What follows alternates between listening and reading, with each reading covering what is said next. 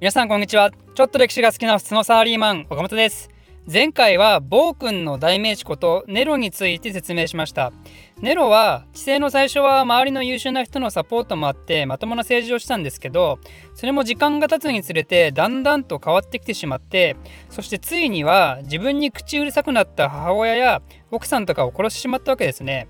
でネロの治世でも有名な出来事としてはローマで起きた大火事でこの時の火事の犯人をキリスト教徒と断定してそして迫害を行ったっていう事件がありました。彼のそうした暴虐的な一面はねやっぱり反乱勢力を生むことにもなってで彼は最終的には軍隊の反乱が起こったのを見て自殺したってことでしたね。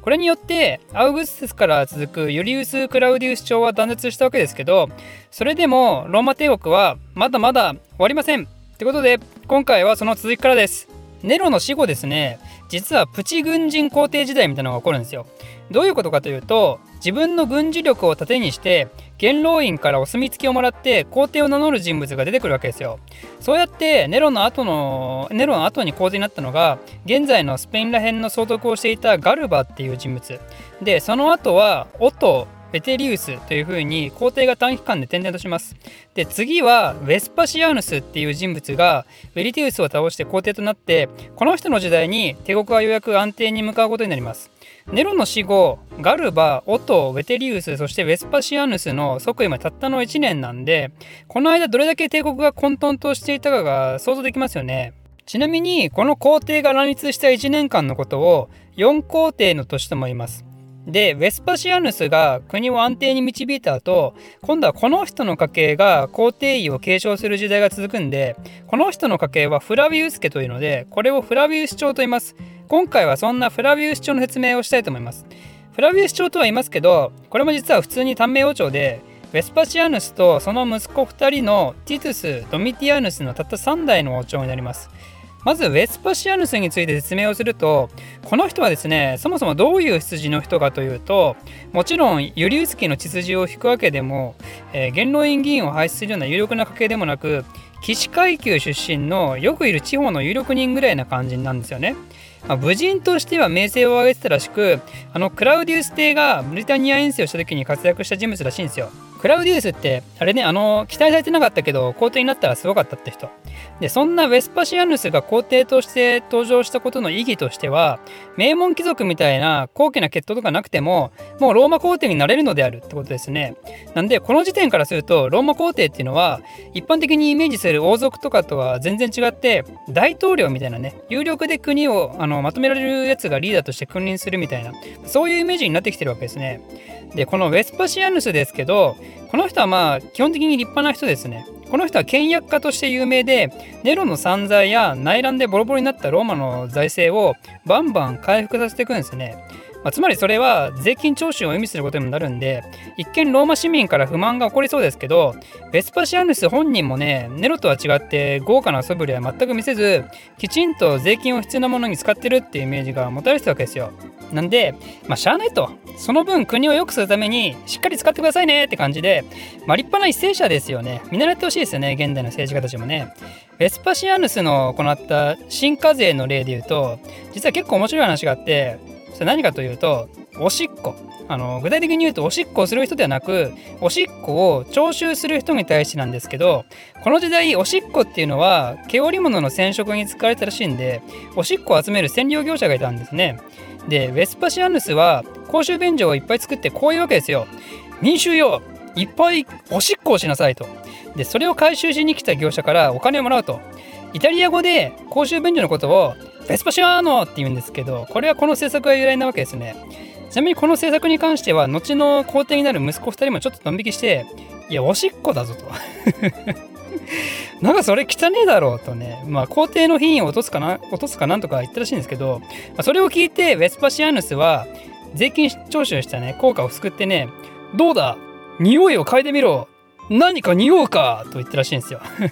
匂わんだろう。金は金だ！みたいなね。なんかこれ これだけいくとすごく悪者そうですけど、まあ、とりあえずそういうあのユーモラスな返しをするような人物だったと。であとは彼の時代には現代でもかなりの人が知ってるとある偉大な建造物を作り出すんですね。それがコロッセオです。ウェスパシアヌスは倹約家であったんですけど倹約だけでなく大規模な投資も行ってたんですね。ただ残念ながらウェスパシアヌスの時代ではコロッセオは完成せず次の息子の時代に完成したんでウェスパシアヌス自身はその完成した姿を見れなかったんですね。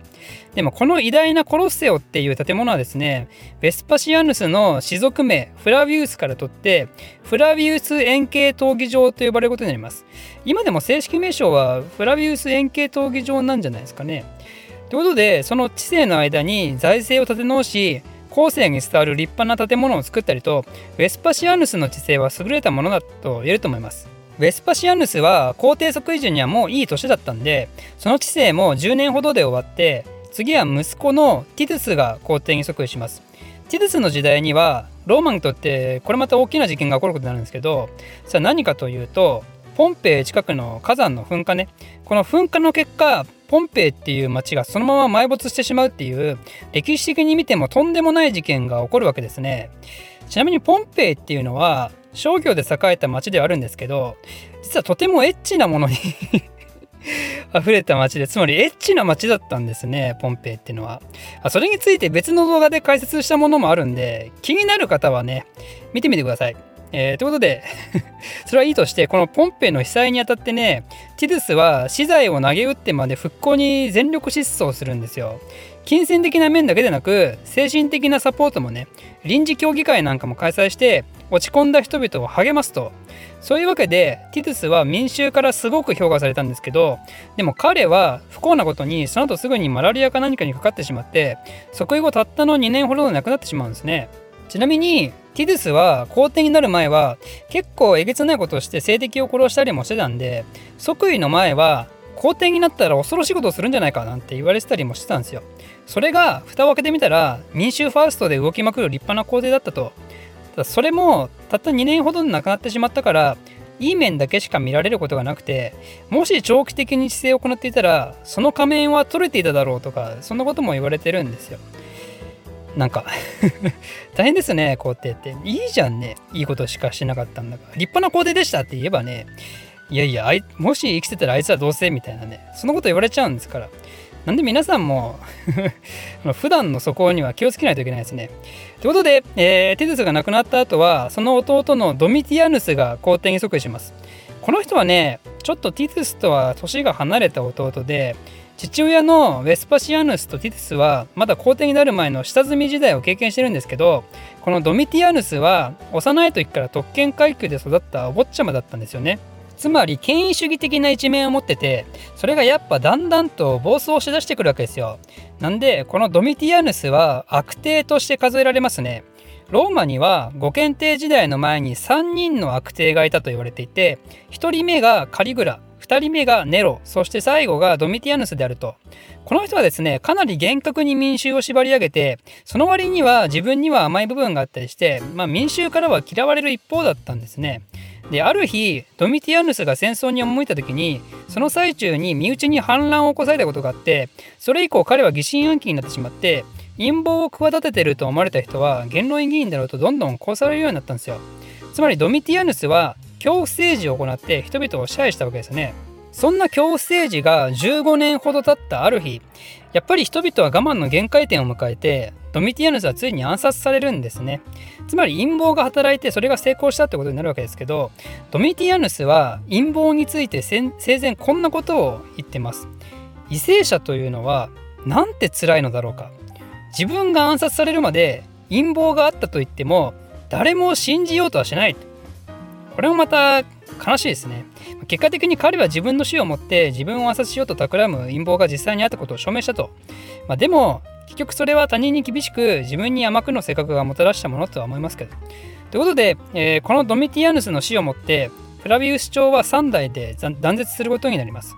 この後ローマはですね、訂正を続けるか、やっぱり共和制に戻すかでかなり真剣に議論になるんですけど、最終的には優れた人が皇帝になるのが一番いいっていう結論に落ち着くんですね。これで血統でもなく軍部からの推薦でもなく人柄を見て皇帝を選ぶっていう体制が始まります。つまり元老院とのコネも強く軍隊からも好感を持たれそうな人徳者ですね。こうして選ばれた人物がネルバっていう人物。五検定の最初の一人となる人物ですね。